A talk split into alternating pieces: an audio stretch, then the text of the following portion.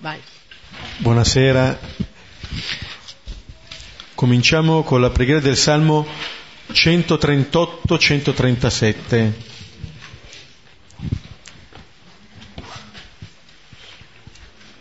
Il salmo che precede quello che abbiamo pregato la volta scorsa.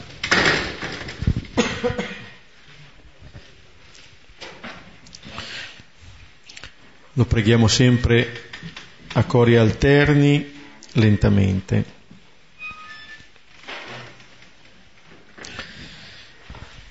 Nel nome del Padre e del Figlio e dello Spirito Santo. Amen. Ti rendo grazie, Signore, con tutto il cuore. Hai ascoltato le parole della mia bocca. A te voglio cantare davanti agli angeli. Mi prostro verso il tuo Tempio santo, rendo grazie al tuo nome. Per la tua fedeltà e la tua misericordia hai reso la tua promessa più grande di ogni fama. Nel giorno in cui t'ho invocato mi hai risposto, hai accresciuto in me la forza. Ti loderanno, Signore, tutti i re della terra, quando udranno le parole della tua bocca. Canteranno le vie del Signore, perché grande è la gloria del Signore. Eccelso è il Signore e guarda verso l'umile, ma al superbo volge lo sguardo da lontano. Se cammino in mezzo alla sventura, tu mi ridoni vita contro l'ira dei miei nemici stendi la mano e la tua destra mi salva. Il Signore completerà per me l'opera sua. Signore, la tua bontà dura per sempre. Non abbandonare l'opera delle tue mani. Gloria al Padre e al Figlio e allo Spirito Santo, come era nel principio, ora e sempre nei secoli dei secoli. Amen. Un salmo che invita e che ripete l'invito a rendere grazie, a rendere grazie con tutto noi stessi al Signore. Sono tanti, sono diversi i motivi. Ecco là, c'è un richiamo che eh, riguarda anche il brano su cui ci stiamo fermando, il Tempio in cui avviene l'incontro di Zaccaria con l'angelo. Ecco, e si rende grazie al Signore perché ha ascoltato le parole della mia bocca. Ecco, questo è l'incontro che avviene tra noi e il Signore c'è una parola che dal Signore scende verso di noi e che chiede il nostro ascolto, ascolta Israele, il comando fondamentale, ma c'è anche un rendere grazie perché il Signore ascolta le nostre parole. Ecco, c'è un colloquio, c'è un dialogo. Secondo Sant'Ignazio è una delle forme più alte della preghiera, quella del colloquio tra noi e il Signore. Ecco, quando parliamo nella preghiera non parliamo da soli, non facciamo un monologo. Parliamo con qualcuno che è già lì presente, un po' come vedremo Zaccaria questa sera con l'angelo, presenza divina già presente. E ciò di cui si rende grazie è più ancora che per dei doni in particolare per il Signore stesso per la tua fedeltà e la tua misericordia, perché sei fedele e sei misericordioso. Rendere grazie al Signore, lodare il Signore per quello che il Signore è, più ancora che per quello che il Signore dona. Hai reso la tua promessa più grande di ogni fama. Questo è il modo con cui il Signore ci risponde, con questa sua gloria che è grande, ma viene detto subito dopo in che cosa consiste la gloria del Signore. guarda verso l'umile, al superbo volge lo sguardo da lontano. Se cammino in mezzo alla sventura, tu mi ridoni vita. Ecco, lo stiamo vedendo anche in questo brano, il Signore è colui che dona vita, è colui che è in grado di dare un futuro a chi non vede un futuro. È un Signore che è a servizio della vita delle persone e a servizio della vita di ciascuno di noi. E infine, la tua bontà dura per sempre, non abbandonare l'opera delle tue mani. Ecco, alla fine il salmista dice che questa bontà di cui ci circonda il Signore è una bontà che dura per sempre, cioè qualcosa su cui noi possiamo confidare sempre. E ciò che avviene è l'opera delle mani del Signore.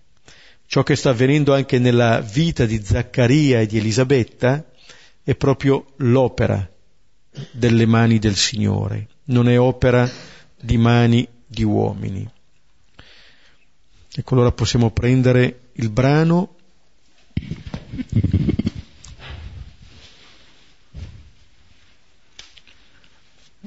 Luca 1, 5, 25 C'era nei giorni di Erode, re della Giudea, un sacerdote di nome Zaccaria, della classe di Abia, e la sua donna era delle figlie di Aronne, e il suo nome era Elisabetta.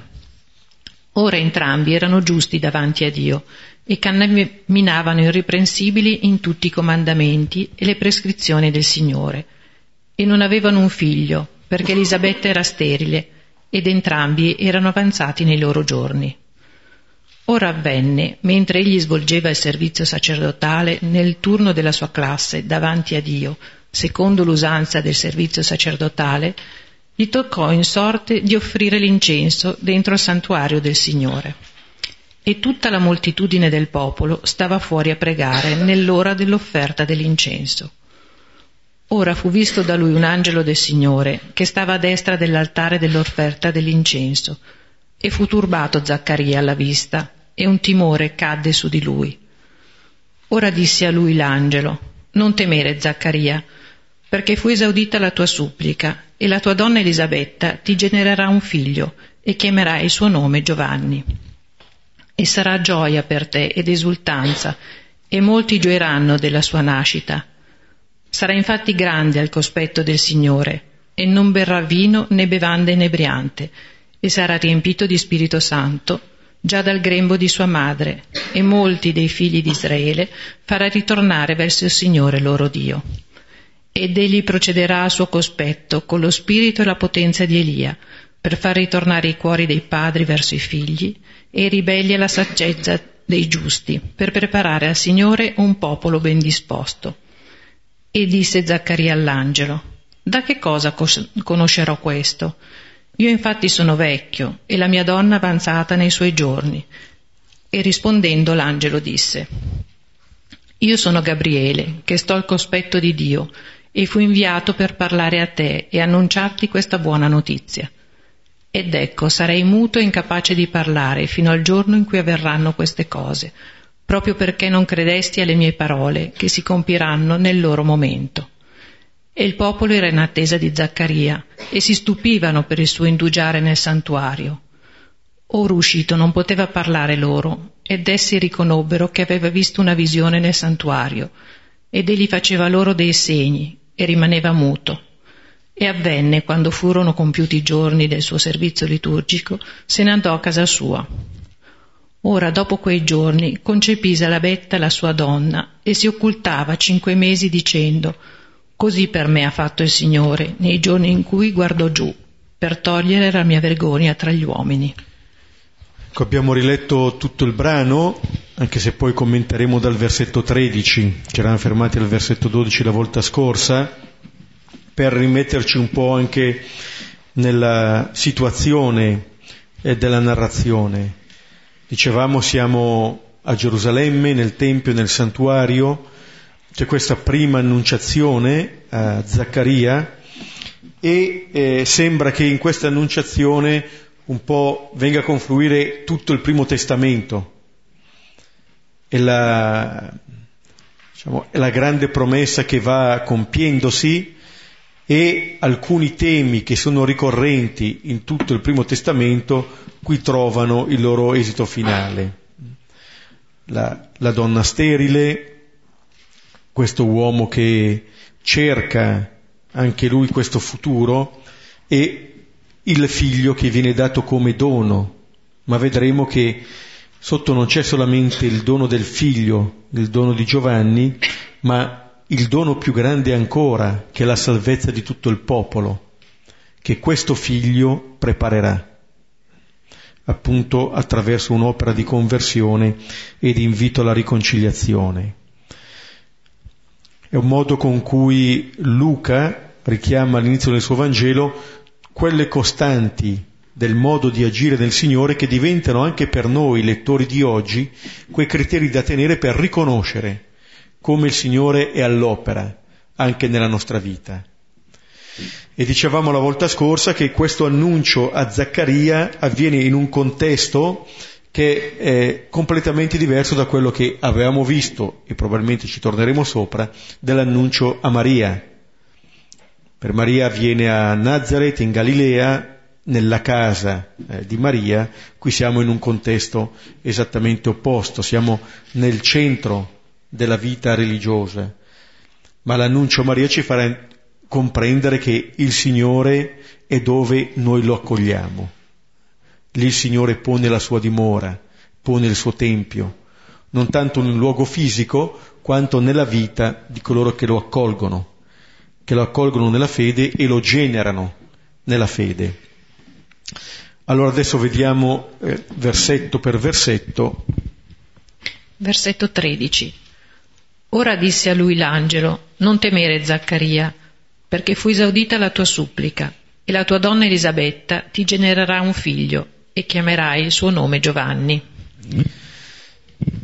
Ci eravamo fermati con il timore che era caduto su Zaccaria, dopo che ha visto l'angelo, lì alla destra dell'altare dell'incenso, e, ed è l'angelo eh, che si rivolge a Zaccaria.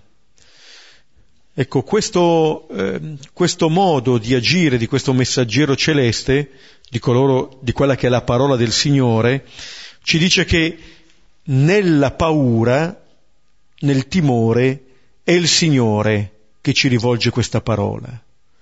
Lo vedremo anche nei brani con gli Apostoli, per esempio nella tempesta sedata, quando gli Apostoli hanno paura, che è il Signore che prende questa parola.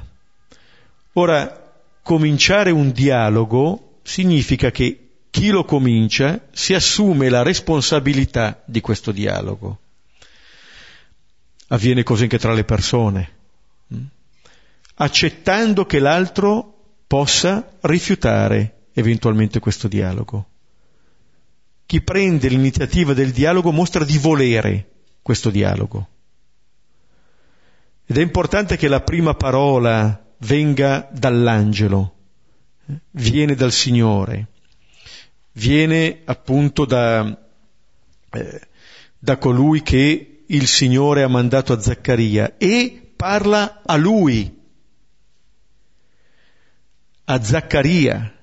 Questo ci dice che il Signore si rivolge a ciascuno dicendo quelle cose che ogni persona può comprendere. Diceva una volta il cardinal Martini a delle persone che erano a sua selva, che cominciavano delle giornate di esercizi spirituali, che il Signore non parla all'umanità in generale. Il Signore parla a te, parla a ciascuno. E quelle cose che il Signore dice a te oggi non, det- non sono quelle che ti ha detto l'anno scorso, il mese scorso, la settimana scorsa o ieri. Sono quelle che ti dice oggi, a te.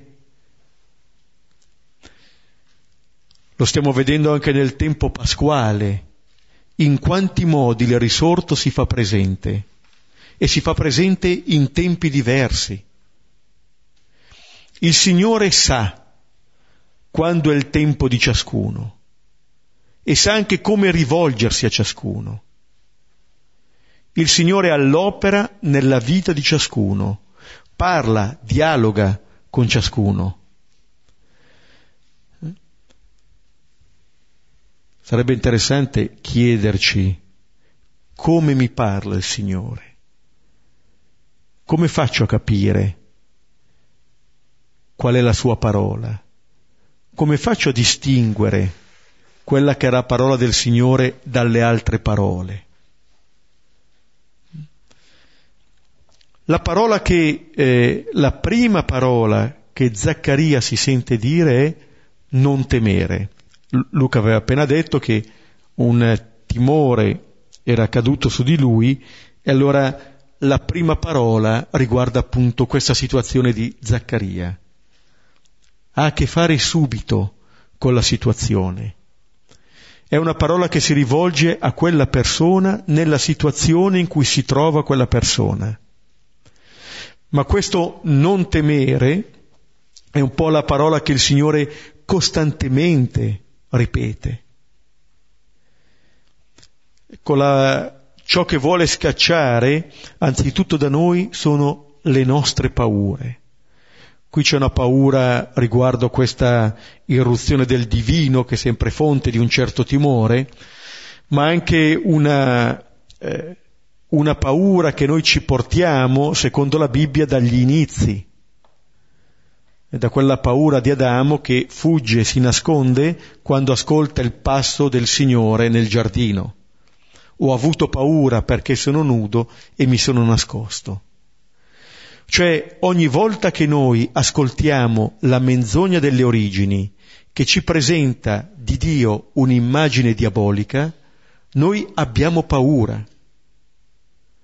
Ma spesso non riconosciamo che questa paura è quella dell'immagine diabolica, che abbiamo e pensiamo che verso il Signore siamo chiamati a nutrire questo sentimento che ci allontana da Lui. E ci vuole da parte del Signore un grande impegno per ricordarci che Lui è a nostro servizio. Che se c'è qualcosa che deve essere lontano da noi nel rapporto con Lui è proprio la paura. Giovanni lo dirà nella sua prima lettera, l'amore scaccia il timore. Se nutriamo della paura verso il Signore è perché non siamo ancora entrati in un rapporto di amore, di accoglienza innanzitutto dell'amore del Signore verso di noi. Ma seguiamo altre strade e Zaccaria è chiamato ad allontanare queste paure. Anche qui ognuno conosce le proprie, questa è proprio la paura che abbiamo verso il Signore. Paolo nella lettera Romani al capitolo ottavo dirà, ma chi ci separerà dall'amore del Signore? Forse la tribolazione, l'angoscia, la persecuzione, la fame, la nudità, il pericolo, la spada. Noi mettiamo tante cose come un muro tra noi e il Signore, impedendo al Signore di raggiungerci. Diamo più fede alle nostre paure che all'amore del Signore verso di noi. E queste due cose non stanno assieme, la paura e la fede. Non stanno assieme. Se c'è una, non c'è l'altra. Sono inversamente proporzionali. E se per prima cosa il Signore ci dice non temere, è perché forse la prima cosa che noi possiamo avere è questo timore. Non temere Zaccaria, viene chiamato per nome, per cui a proprio, proprio lui ci si rivolge, non può aver dubbi, nemmeno Zaccaria, è conosciuto. Questa parola che viene detta è proprio la parola per lui. A volte forse facciamo tutti l'esperienza quando stiamo pregando su un brano della scrittura, magari ci sembra che una parola, una frase ci colpisca molto in, in un determinato giorno, in un determinato momento. Bene, questa è l'esperienza. In un certo senso lì ci sentiamo chiamati per nome. La parola di Dio ci dice il nostro nome. Questa parola è al servizio del nostro nome. Trovando il Signore noi ritroviamo noi stessi. ci accorgiamo che davvero ascoltando questa parola troviamo noi, per questo la leggiamo. Ci viene consegnata quella che è la nostra identità. Fu esaudita la tua supplica.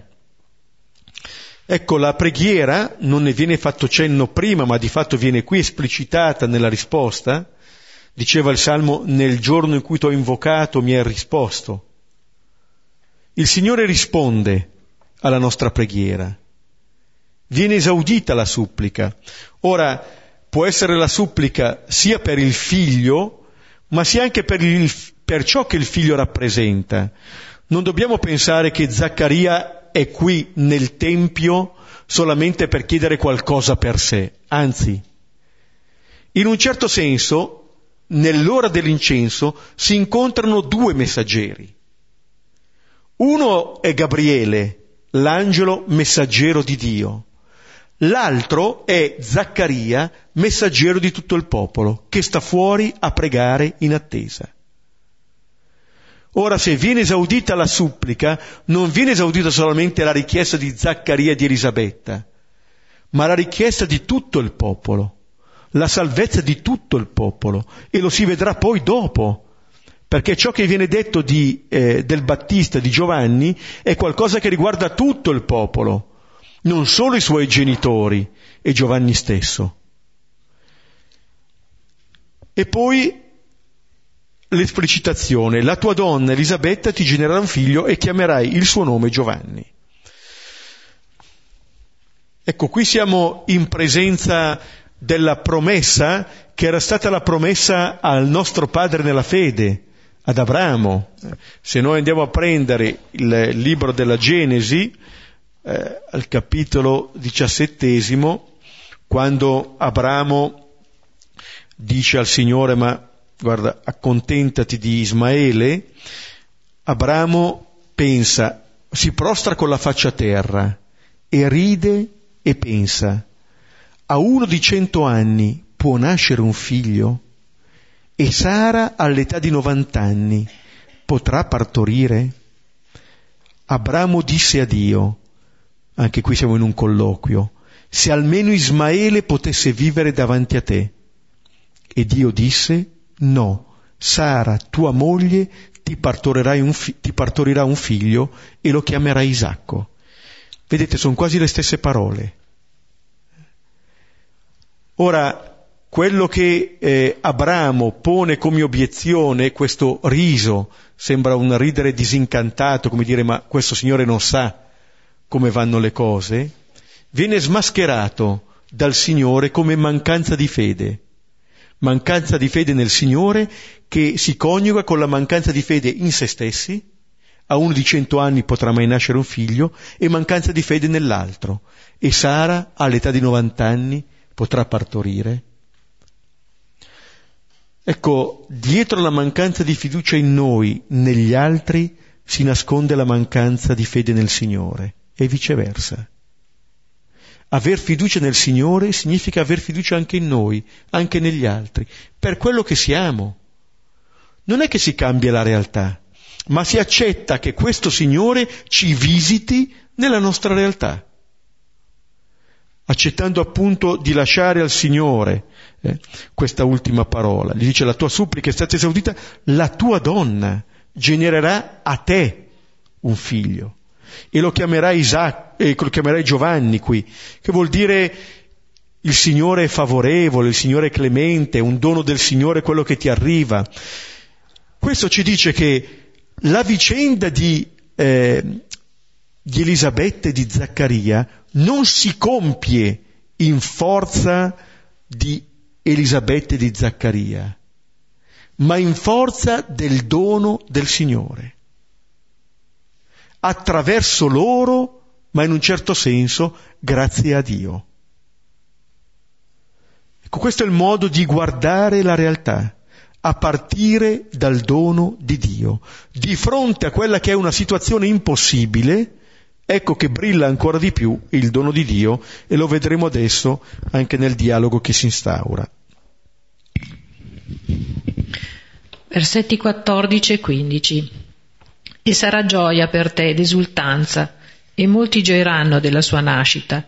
Sarà infatti grande al cospetto del Signore, e non berrà vino né bevande inebriante, e sarà riempito di Spirito Santo già nel grembo di sua madre.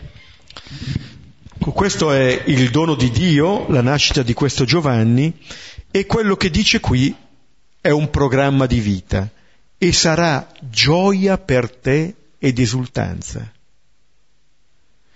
Non solo il Signore è colui che mi dice non temere, è colui che mi dice e sarà gioia per te. Abbiamo un Signore che è a servizio della nostra gioia.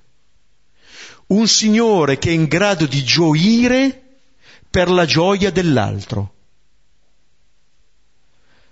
Noi spesso siamo tentati di gioire in maniera egoistica. A volte la gioia di altri sembra togliere addirittura qualcosa alla nostra gioia, scattano altre dinamiche, diventiamo quasi gelosi, invidiosi. E invece questo Signore gioisce.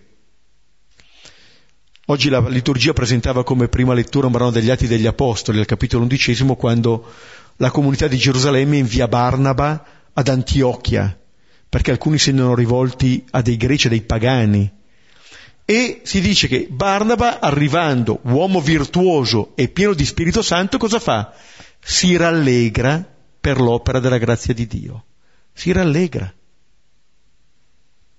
Non dice, oh, se non veniamo noi di Gerusalemme voi non potete fare queste cose qui. No, si rallegra. È una persona libera. Anche qui, quando Gabriele, quindi il Signore dice gioirà e sarà gioia per te, Guardate, gioire per la gioia di un altro. Bernanos nel romanzo La gioia dice la mia gioia è la tua. Ecco, questo è un programma di vita. La mia gioia è la tua. Gioire della gioia dell'altro. Questa è la gioia del Signore, ma da sempre. Se noi prendiamo il primo capitolo della Genesi, quando il Signore contempla il mondo l'altro da sé, vede che è molto buono. Vede che è molto bello. Questo è il modo di guardare. E sarà gioia per te. Non solo devi allontanare le paure, ma sei chiamato a gioire. Eh, a gioire. Non solo tu, molti. Molti gioiranno dalla sua nascita, non solo tu e non solo Elisabetta. Nascerà da voi, ma colui che nascerà riguarderà molti porterà la gioia mo- a molti. La gioia è il criterio della presenza del Signore nella nostra vita. Sant'Ignazio, nelle regole del discernimento negli esercizi spirituali, è chiaro in questo. È proprio dello spirito buono. La regola numero 315 degli esercizi per chi volesse andare a vedere e sarà grande al cospetto del Signore. Ecco perché siamo chiamati a gioire, perché questa persona, colui che nascerà, Giovanni, sarà grande. Quale grandezza? Quella grandezza che è tale al cospetto del Signore. Non la grandezza umana, non la gloria umana, l'abbiamo pregato anche nel Salmo. Eccelso il Signore e guarda verso l'umile ma il superbo volge lo sguardo da lontano. Questa è la grandezza. Anche lo stesso Gesù al capitolo al settimo di Luca, lo vedremo, dirà che tra i nati di donna il Battista è stato il più grande. Ma appunto è una grandezza che è tale al cospetto del Signore. In genere noi cerchiamo altre grandezze, le discussioni dei dodici vertevano principalmente su chi fosse il più grande tra di loro, su chi contasse di più. Dipendere dallo sguardo e dall'approvazione degli altri e fare in modo di scavalcare gli altri, o nella comunità, appunto nel collegio apostolico o dovunque siamo. E invece no, la nostra verità ci viene dallo sguardo del Signore su di noi Lì ci viene consegnata la nostra identità, lì conosciamo chi siamo noi.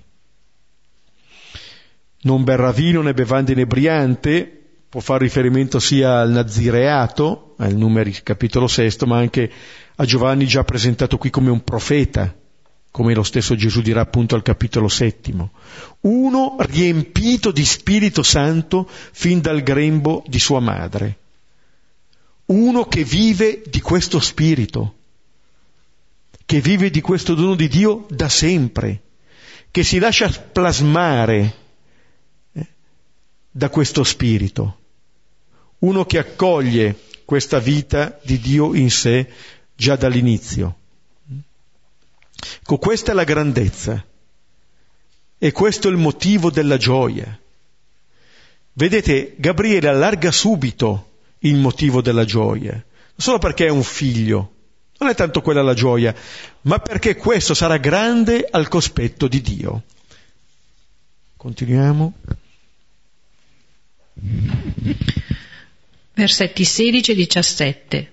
E molti dei figli di Israele farà ritornare verso il Signore loro Dio, ed egli procederà al suo cospetto con lo spirito e la potenza di Elia, per far ritornare i cuori dei padri verso i figli e i ribelli alla saggezza dei giusti, per preparare al Signore un popolo ben disposto.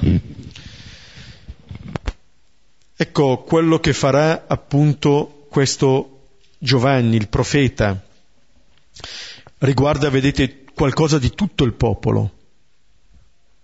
Quello che farà è farà ritornare i figli di Israele verso il Signore, loro Dio, attraverso l'appello alla conversione, l'invito alla conversione, lo vedremo al capitolo terzo. In un certo senso qui si compie quella che era la profezia di tutto il primo testamento, in particolare qua c'è lo sfondo di, del capitolo terzo di Malachia, che faceva riferimento esplicito a Elia. Siamo invitati già da qui a vedere in Giovanni l'Elia, che precede appunto il Messia. Per Israele il Messia era preceduto da Elia. E allora è il modo di dire che i tempi si stanno compiendo. Il, il eh, Giovanni, il profeta, indicherà il Messia presente. Questo è il servizio che rende Giovanni. Quello di indicare presente lo indicherà già dal grembo di sua madre. Quando si dice sarà pieno di Spirito Santo dal grembo di sua madre, quando vedremo la visitazione, scopriremo esattamente questo, che già dal grembo materno indicherà il Messia presente tra noi. La vita di Giovanni è una vita interamente rivolta a Gesù ci indica Gesù. Come dire che tutto il primo testamento si raccoglie nel gesto di Giovanni che ci indica Gesù. Lì troviamo il compimento delle promesse. Infatti procederà al suo cospetto con lo spirito e la potenza di Elia. Qui il ricordo va al Monte Carmelo, capitolo 18 del primo libro dei Re, quando Elia ha indicato qual è il vero Signore e ha fatto giustizia dei falsi dei e dei profeti di Baal. E questa opera che, fa, che farà Giovanni di ritorno al Signore sarà un'opera di riconciliazione anche tra le generazioni. È quello che lo stesso Malachia diceva. Ricondurre il cuore dei padri verso i figli, riconciliare passato e futuro poter vivere finalmente delle relazioni riconciliate, dove sia il passato sia il futuro trovano il loro posto. E lo trovano appunto perché viene questo Messia che sarà colui che riconcilia. E questa è una conversione reciproca, quando dice i ribelli alla saggezza dei giusti, chissà se i ribelli sono i padri o i figli e i giusti sono i figli o i padri. Forse non ha neanche senso chiedersi questo, ha senso invece chiedersi che tutti e due si convertano, che questa conversione sia appunto reciproca. Allora la riconciliazione col Signore diventa la condizione di possibilità della riconciliazione fraterna.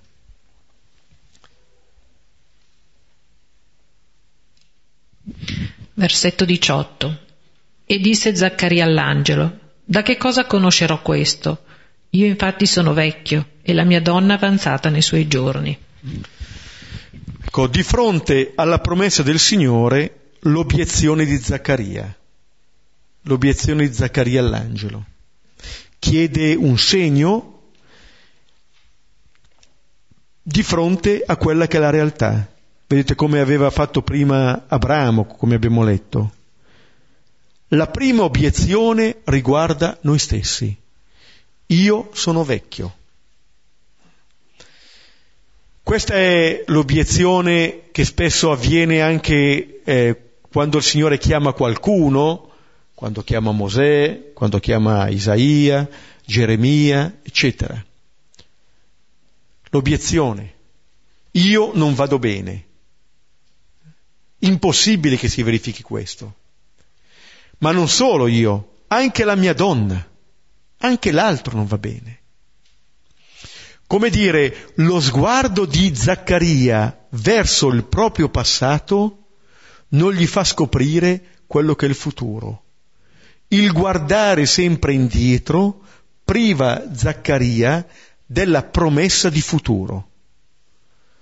Uno dei brani dei Vangeli che si ascolta nel periodo di Pasqua, quello di di Maria di Magdala al sepolcro in Giovanni 20 dal versetto 11 al versetto 18 racconta questo, la fatica di Maria di Magdala a guardare verso il futuro.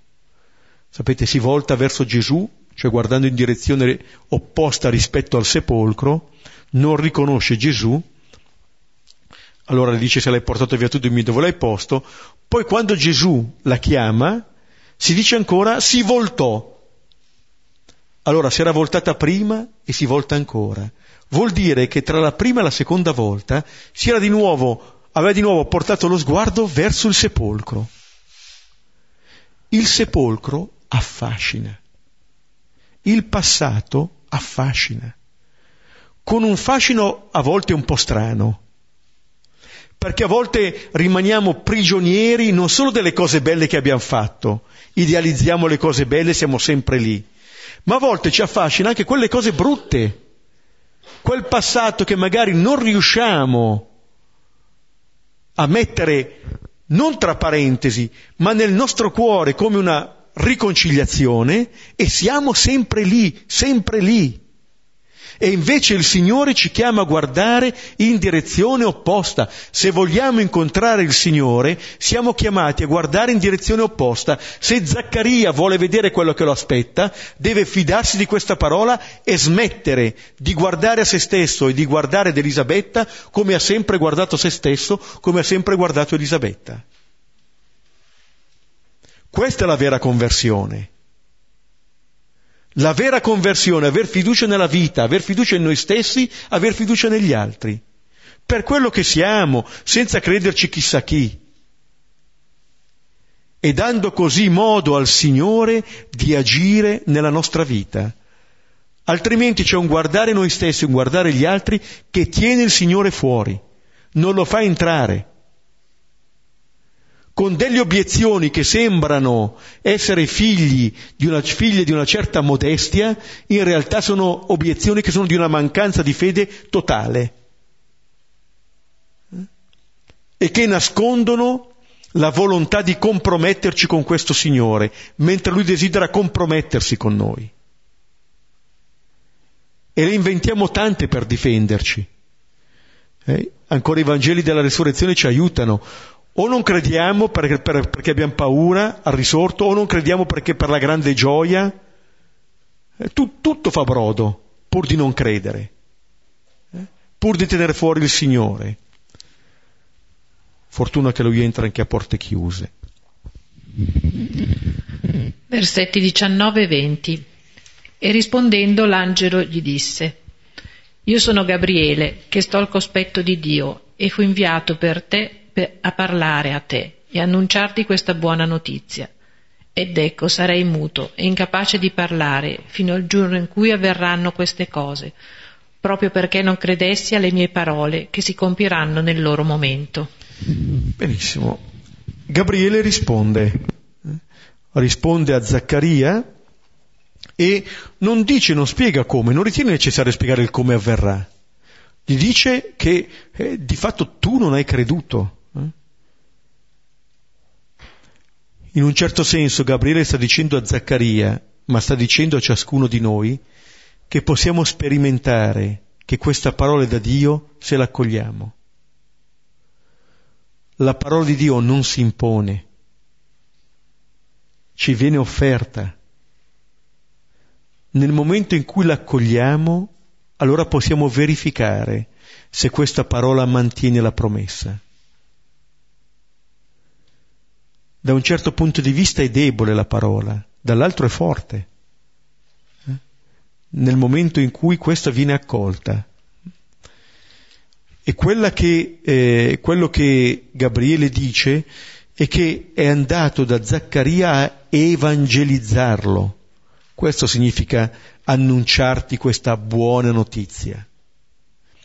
E allora intuiamo che davvero questa buona notizia non è solamente la nascita del figlio, perché questo questo annuncio della buona notizia sarà quello che un altro angelo dirà al capitolo secondo, al versetto 10, apparendo ai pastori, eh? evangelizzando i pastori per la nascita del Salvatore. Sarà il, quello sarà il compimento. Però di fatto è in vista di questa evangelizzazione che Gabriele viene mandato. E poi viene dato un segno, sarai muto.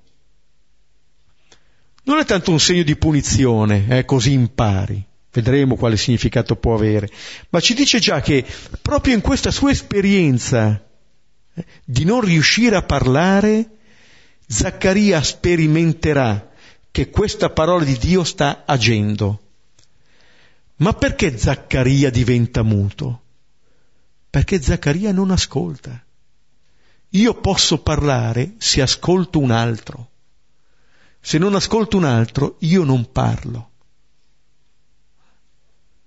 Infatti lo vedremo poi, quando dovranno chiedere a Zaccaria come vuole chiamare il figlio, lo faranno con dei gesti, perché Zaccaria è sordo, è diventato sordo alla parola. Se io mi chiudo alla parola di Dio, Bene, nessuna parola uscirà dalla mia bocca, nessuna parola in grado di generare vita negli altri. Questo gli dice, eh, gli dice Gabriele, sarai muto.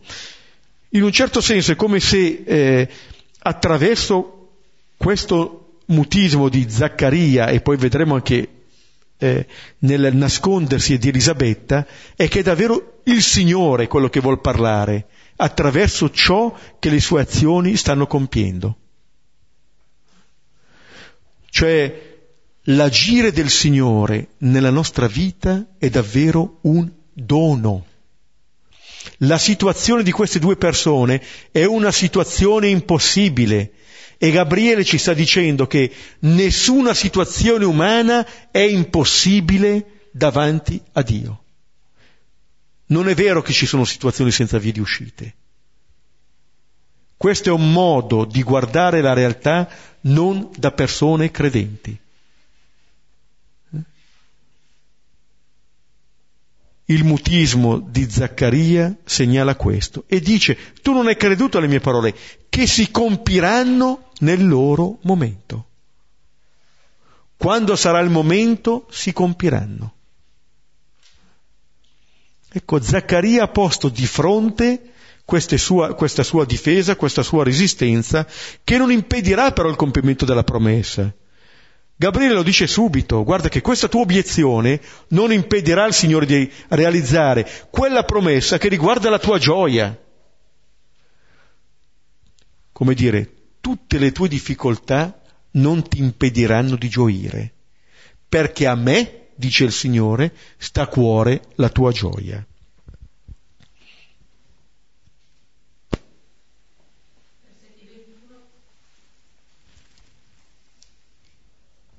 Versetti 21 e 22.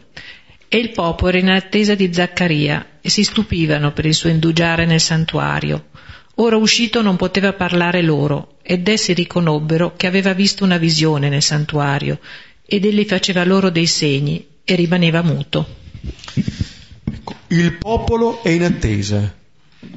L'avevamo lasciato fuori, adesso l'attenzione si concentra ancora verso questo popolo che è in attesa di Zaccaria. Si è accorto che è rimasto più del tempo eh, nel santuario. È uscito, non poteva parlare loro.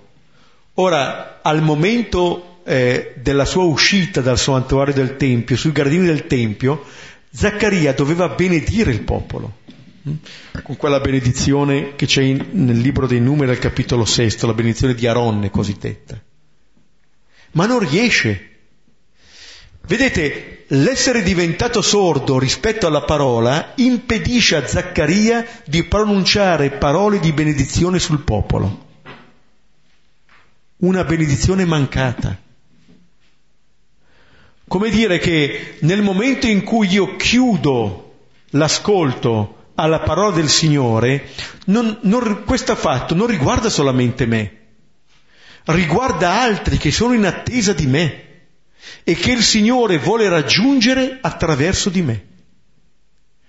Detto in positivo, vuol dire che nella misura in cui io do ascolto a questa parola del Signore, bene, anche gli altri saranno raggiunti da questa benedizione. Serafino di Sarov lo diceva, acquista la pace del cuore e migliaia intorno a te troveranno salvezza. Da ascolto a questa parola e migliaia intorno a te troveranno salvezza. È come se Zaccaria interrompesse questo flusso di benedizione, diventasse quasi un impedimento già che citavo Sant'Ignazio, in una sua lettera scrive che da parte sua è tutto un impedimento. Il rischio è questo, di diventare un ostacolo di fronte a questa benedizione nei confronti delle persone. E vedete, fa dei segni, ma rimane muto.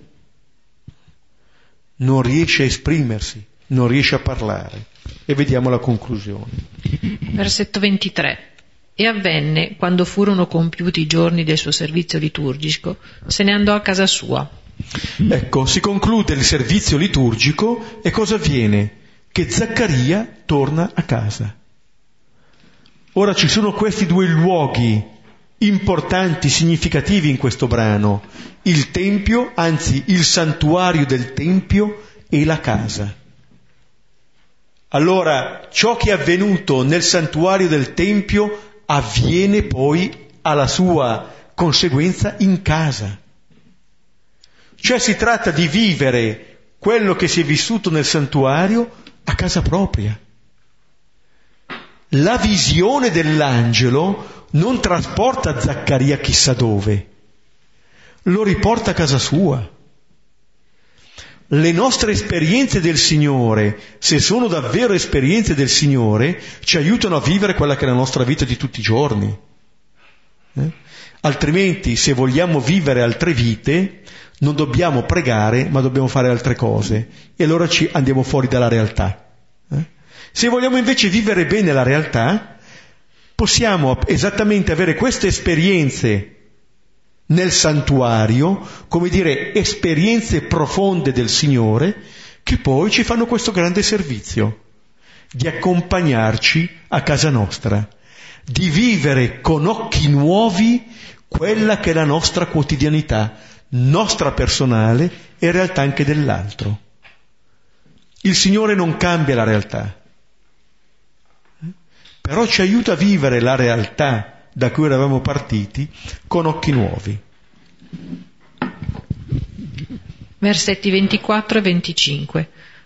Ora dopo quei giorni concepì Elisabetta, la sua donna, e si occultava cinque mesi dicendo, Così per me ha fatto il Signore nei giorni in cui guardo giù, per togliere la mia vergogna tra gli uomini. Ecco, Elisabetta concepisce. Elisabetta, la sua donna, eh, viene ricordato, come dire è qualcosa che riguarda Zaccaria ed Elisabetta. qualcosa di inatteso avviene. Il Signore è davvero colui che dona futuro a chi non l'aspettava più, che dona senso alla vita di coloro che ritenevano che la loro vita non avesse più senso.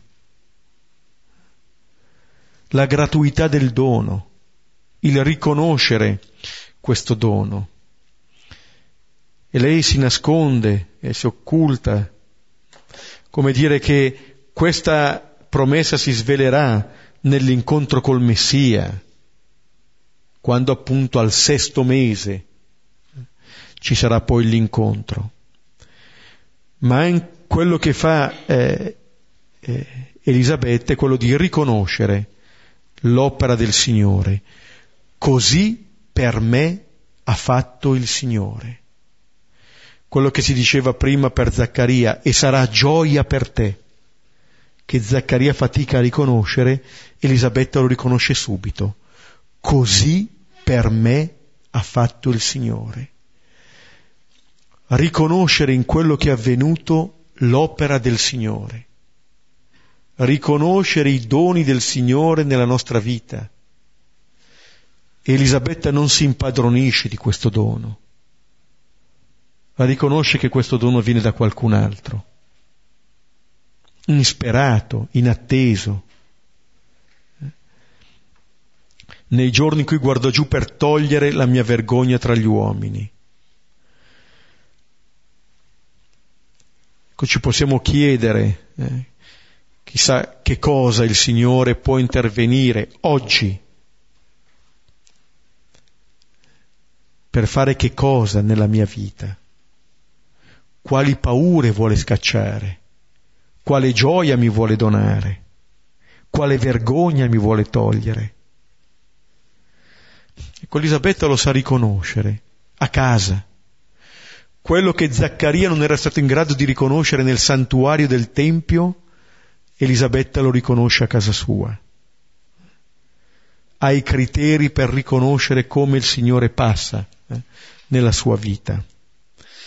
Allora possiamo prendere questi versetti, riprendere eventualmente anche gli altri, darci qualche momento e poi condividere.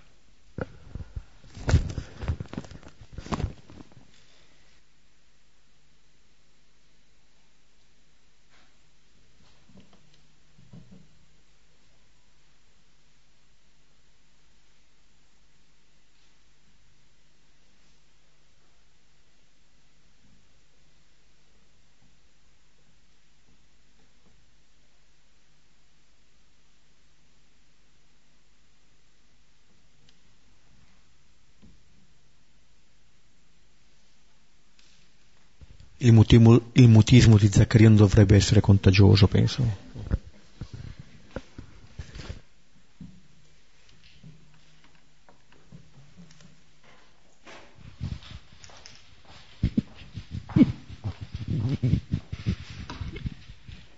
Mi ha colpito quando dicevi che Dio è dove noi lo accogliamo e addirittura lo portiamo, a, lo generiamo nella fede. Mentre per quanto riguarda i miei desideri, quello che noto è che poi tutto sommato sembra che in me ci sia qualche cosa che poi li sabota. E quando questo succede mi dico ma forse è meglio così e quindi poi passa il tempo e quel desiderio è sempre lì però eh, la situazione non cambia ecco. Quindi eh, c'è un impasse in questo desiderio, cioè in questo accogliere il mio desiderio e c'è un impasse anche nel dialogo con il Signore.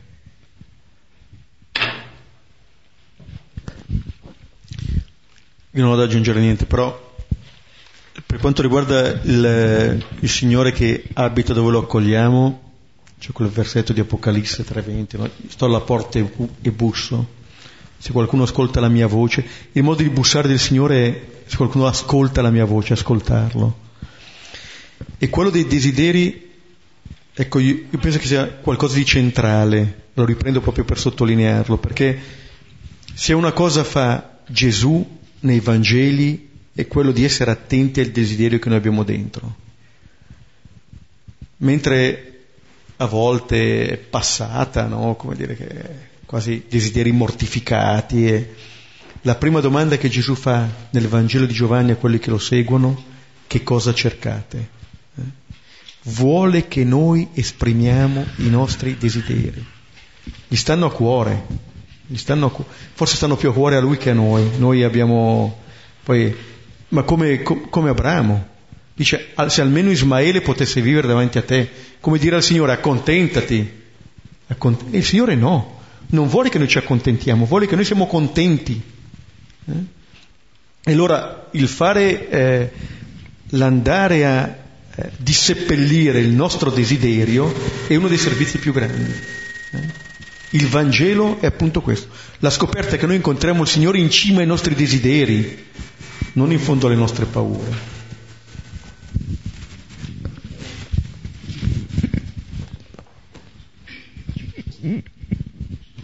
Sì, quello che già anche l'altra volta mi aveva molto colpito era quel non temere. Cioè in questo non temere ci sento proprio il dire fermati, eh, il bisogno di essere quello che fa, quello che è bravo, quello che è pronto, quello... fermati, non temere. C'è una grande sicurezza anche, una grande, più che sicurezza, tranquillità senza bisogno di eh, pensare cosa devo fare, cosa non devo fare, fermi, non temere.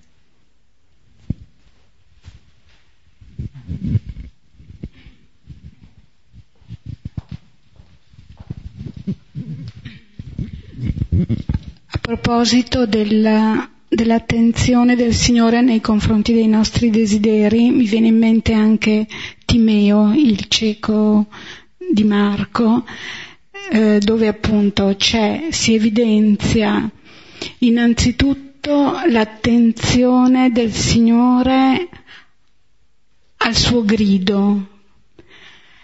Passa un po' di tempo tra il grido di Timeo e la risposta di Gesù, però Gesù ha capito, ha ascoltato e dopo un po' Marco dice rispondendo Gesù gli dice che cosa vuoi che io faccia per te? Ecco, quindi mi sembra che sia un, un sì. Mentre la difficoltà nostra è quella di,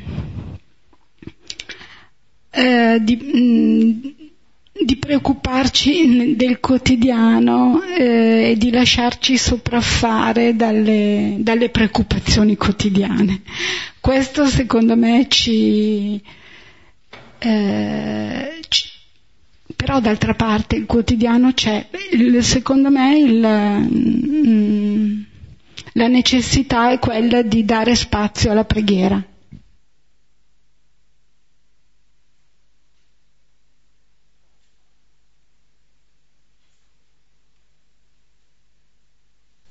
Possiamo chiedere al Signore dicendo appunto le parole del Padre nostro, cresciamo in questa fiducia. Ecco che dal di dentro possiamo scacciare le paure e quanto ci tiene lontano da Lui. Padre nostro, che sei nei cieli, sia santificato il tuo nome, venga il tuo regno, sia fatta la tua volontà, come in cielo, così in terra. Dacci oggi il nostro pane quotidiano e rimetti a noi i nostri debiti, come noi li rimettiamo ai nostri debitori, e non abbandonarci nella tentazione, ma liberaci dal male. Nel nome del Padre, del Figlio e dello Spirito Santo. Buonanotte, ricordo, magari controllate lunedì prossimo per verificare la, se c'è l'incontro, lunedì per vedere sul sito, per vedere se c'è martedì e un aiuto per le sedie. Grazie.